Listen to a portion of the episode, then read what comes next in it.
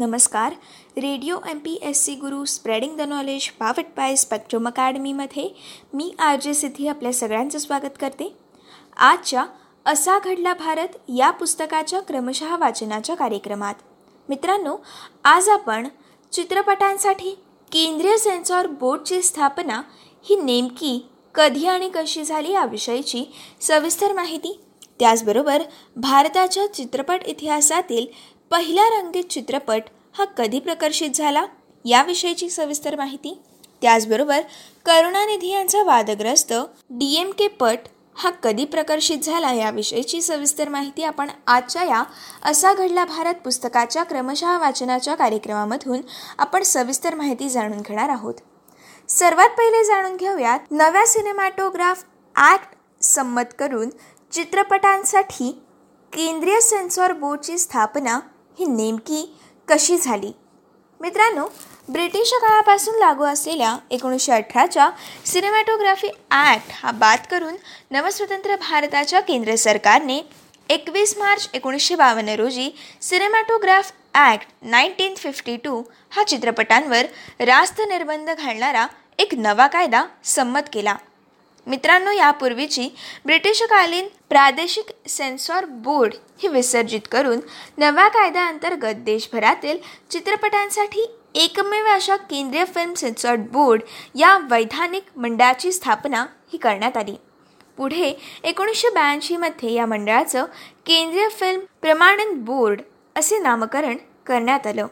रास्त निर्बंध लागू करताना वापरलेल्या निषकांमध्ये सातत्याचा अभाव अभिव्यक्ती स्वातंत्र्याचा संकोच आणि राजकीय चित्रपटांबाबत घेतलेले अतार्किक आक्षेप या सगळ्या मुद्द्यांसंदर्भात सेन्सॉर बोर्डला स्थापनेपासूनच अनेक वेळा वादग्रस्तेतला सामोरं जावं लागलं होतं. स्वातंत्र्यप्राप्तीनंतर लोकशाही प्रस्थापित झाल्यानंतर कलेच्या प्रांतातील सर्वांचीच अशी अपेक्षा होती की जुन्या वसाहतवादी कायदे नियमांना तिलांजली दिली जाईल आणि नवस्वातंत्र्य देशात कलावंतांना अभिव्यक्ती स्वातंत्र्य देखील लाभेल.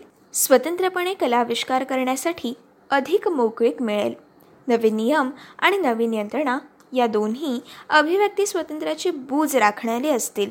परंतु फाळणीच्या वेळी झालेल्या धर्मनामदी हिंसा महात्मा गांधी यांची हत्या यासारख्या घटनांमुळे नेहरूंचं सरकार सावध भूमिका घेऊ पाहत होतं. एकीकडे सर्वसमावेशक भूमिका घेणारं काँग्रेस तर दुसरीकडे कट्टर हिंदुत्वादी आणि तिसरीकडे रशिया चीनमधील क्रांतीने प्रेरित असणारे कम्युनिस्ट देशाच्या नव्या उभारणी करण्याच्या पहिल्या टप्प्यातील इतक्या विभिन्न दृष्टिकोन असलेल्या सर्वांनी विनानिर्भिंद अभिव्यक्ती स्वातंत्र्याचा गैरफायदा घेऊन जनसमूहांच्या भावना भडकवणाऱ्या काही गोष्टी चित्रपट साहित्य पत्रकारिता या माध्यमातून केल्या. तर सुरुवातीच्या काळात देश स्थिरावणं कठीण होईल. शत्रुराष्ट्र त्यांचा फायदा घेतील. अशा साशंकतेने केंद्रीय मंत्रिमंडळाला घेरलं गेलं होतं. आणि याच सगळ्या पार्श्वभूमीवर चित्रपट निर्मात्यांनी जुन्या जाचक नियमांमुळे मुस्काटदाबी होत असल्याबाबत वारंवार निषेध नोंदवल्यावर भारत सरकारने आणि केंद्र सरकारने एकोणीसशे एकोणपन्नासमध्ये चित्रपट माध्यमांसंबंधित विविध पैलूंचा अभ्यास करण्यासाठी सका पाटील समिती स्थापन केली. उपरोक्त साशंका लक्षात घेता पाटील समितीने चित्रपट माध्यमांवर रास्त निर्बंध अर्थात रिझनेबल रिस्ट्रिक्शन्स हे लागू करण्याचं गरजेचं असल्याचा निर्वाळा दिला आणि याच आशंकेपायी एकोणीसशे पन्नासमध्ये नाट्य माध्यमांवर अंकुश ठेवण्यासाठी ड्रामॅटिक परफॉर्मन्सेस ॲक्ट लागू करण्यात आले. मित्रांनो या सगळ्यामध्ये महत्त्वाचं म्हणजे त्यानंतर एकोणीसशे एकावन्न सालामध्ये पहिल्या घटना दुरुस्तीद्वारे घटनेच्या कलम एकोणीसमध्ये सुधारणा करून त्याद्वारे देखील शासनाला एकंदर अभिव्यक्ती आणि भाषण स्वातंत्र्यावर रास्त निर्बंध घालण्याचे अधिकार हे देखील प्रदान केले. त्यानंतर एकोणीसशे बावन्न या सालामध्ये नवा सिनेमॅटोग्राफ ॲक्ट घोषित करून त्यातील कलम पाच ब अन्वये मध्ये चित्रपट निर्मिती आणि प्रदर्शनावर निर्बंध घालण्याचे अधिकार हे सेन्सॉर बोर्डला देण्यात आले. नव्या कायद्यातील तरतुदींनुसार आणि शासनाच्या मार्गदर्शनपर सूचना लक्षात घेता जर सेन्सॉर बोर्डला एखाद्या चित्रपटात देशाच्या सुरक्षिततेच्या दृष्टीने किंवा अन्य देशांची मैत्रीपूर्ण संबंध अबाधित ठेवण्याच्या दृष्टीने काही आक्षेपार्ह आढळलं तर त्या चित्रपटांच्या प्रदर्शनाची परवानगी नाकारण्याचे पूर्ण अधिकार हे सेन्सॉर बोर्डला देण्यात आले. आणि याचप्रमाणे देशातील एकंदरीत नीतिकल्पनांच्या धारणा आणि सतभिरुचीला अनुसरून नसणाऱ्या अश्लील अशा चित्रपटांवर आणि त्यातील दृश्यांवर आक्षेप घेण्याचा देखील अधिकार हा सेन्सॉर बोर्डला देण्यात आला. अशाच रास्त कारणास्तव चित्रपटातील दृश्यांमध्ये कटछाट करणं किंवा सुधारणा सुचवणं यांचे देखील अधिकार हे या बोर्डाला देण्यात आले. बोर्डाचं सर्वसमाधान झाल्यानंतर यू अर्थात युनिव्हर्सल किंवा ए अर्थात प्रौढांसाठी किंवा यू ए अर्थात प्रौढांच्या सोबती आणि संमतीने किशोरवयीन यापैकी कोणत्याही वर्गवारीनुसार चित्रपटाला प्रदर्शनाची परवानगी देण्यात यावी. हे ठरवण्याचे पूर्ण अधिकार देखील अर्थात केवळ हे या सेन्सॉर बोर्डलाच देण्यात आले. अशा या सर्व प्रक्रियेमुळे आणि नियंत्रणात सातत्याचा अभाव असल्याने बऱ्याच वेळा सेन्सॉर बोर्ड आणि चित्रपट निर्मिते यांच्यात वाद उद्भवू लागले. बोर्डाला होत असलेला विरोध लक्षात घेत सरकारने पंजाबचे माजी न्यायाधीश डी सी खोसला यांच्या अध्यक्षतेखाली अठ्ठावीस मार्च एकोणीसशे अडुसष्ट रोजी खोसला कमिशनची नेमणूक केली. आणि बोर्डच्या नियमांचा अभ्यास करून शासनाला सूचना करण्याची कामगिरी त्यांच्यावर सोपवली. मित्रांनो या कमिशनने एकंदरीत नियमांचं स्वरूप पाहता ते रास्त ठरूच शकत नाही असा निर्वाळा दिला. दरम्यान या वादग्रस्तेत भर घालणारी आणखीन एक घटना घडली. ती म्हणजे एकोणीसशे सत्तरमध्ये ज्येष्ठ निर्मिते आणि दिग्दर्शक के ए अब्बास यांचा टेल ऑफ फोर सिटीज या वेशेच्या पात्राद्वारे समाज जीवनावर भाष्य करणाऱ्या चित्रपटाला सेन्सॉर बोर्डने पूर्व परवानगी नाकारली. अब्बास यांनी सर्वोच्च न्यायालयात देखील धाव घेतली आणि त्यांच्या या याचिकेमुळे मुद्द्याची सविस्तर चर्चा देखील संभवली. म्हणजेच मित्रांनो अभिव्यक्ती स्वातंत्र्यावर घाला हा एक मुद्दा. तर कोणतं कारण हे रास्त ठरतं किंवा योग्य ठरतं? ते निश्चित नियमांच्या अभावामुळे बोर्डाच्या सापेक्ष विचारांवरच अवलंबून राहतं. हा दुसरा मुद्दा पडतो.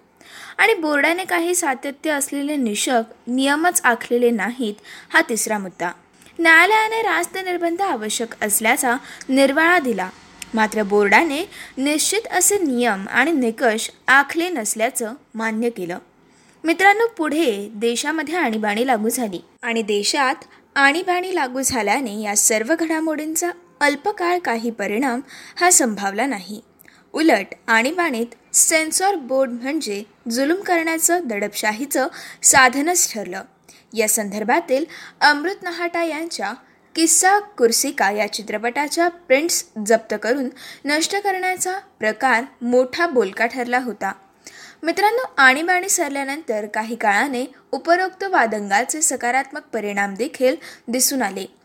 एकोणीसशे ब्याऐंशी सालामध्ये केंद्र सरकारने सेन्सॉर बोर्डचं केंद्रीय फिल्म प्रमाणन बोर्ड असे नामांतर करून बोर्डाचे प्रमाणांचे अधिकार हे कायम ठेवले. तरी प्रमाणन हे करण्यास नाकारल्यास त्याविरुद्ध दात मागता यावी यासाठी देखील फिल्म सर्टिफिकेशन ॲपलेट ट्रायब्युनलची स्थापना देखील करण्यात आली.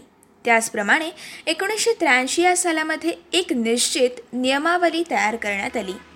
मित्रांनो एकोणीसशे नव्वद सालानंतर समाजातील बदल लक्षात घेऊन बोर्डाचं अश्लीलते संदर्भातील धोरण थोडं सैल केलं गेलं. मात्र राजकीय चित्रपटांबाबत बोर्डाची भूमिका फारशी उदार राहू शकली नाही.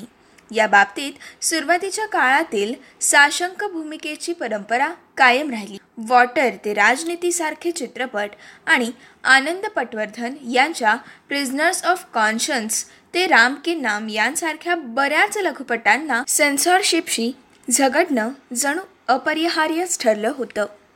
मित्रांनो आता जाणून घेऊयात चित्रपट इतिहासातील पहिला रंगीत चित्रपट.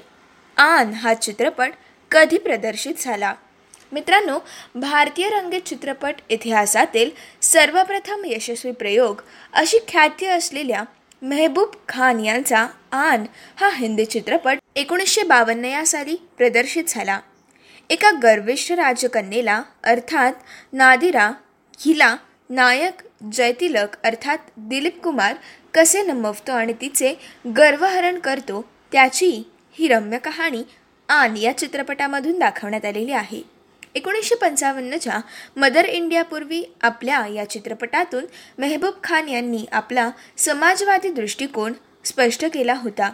चौखर उधळणारे घोडे घोड्यांच्या शर्यतीची भव्य दृश्य ग्रामीण भागांचे बहरदार दर्शन युद्धाचे प्रसंग या सर्वांचं शानदार चित्रण साधल्याने आणि उच्च निर्मिती मूल्य असल्यामुळे हा चित्रपट पाश्चात्य देशात देखील वितरित झाला आणि त्याची क्वो वाडीस सारख्या तांत्रिकदृष्ट्या प्रगत असलेल्या हॉलिवूडच्या चित्रपटांशी तुलना झाली.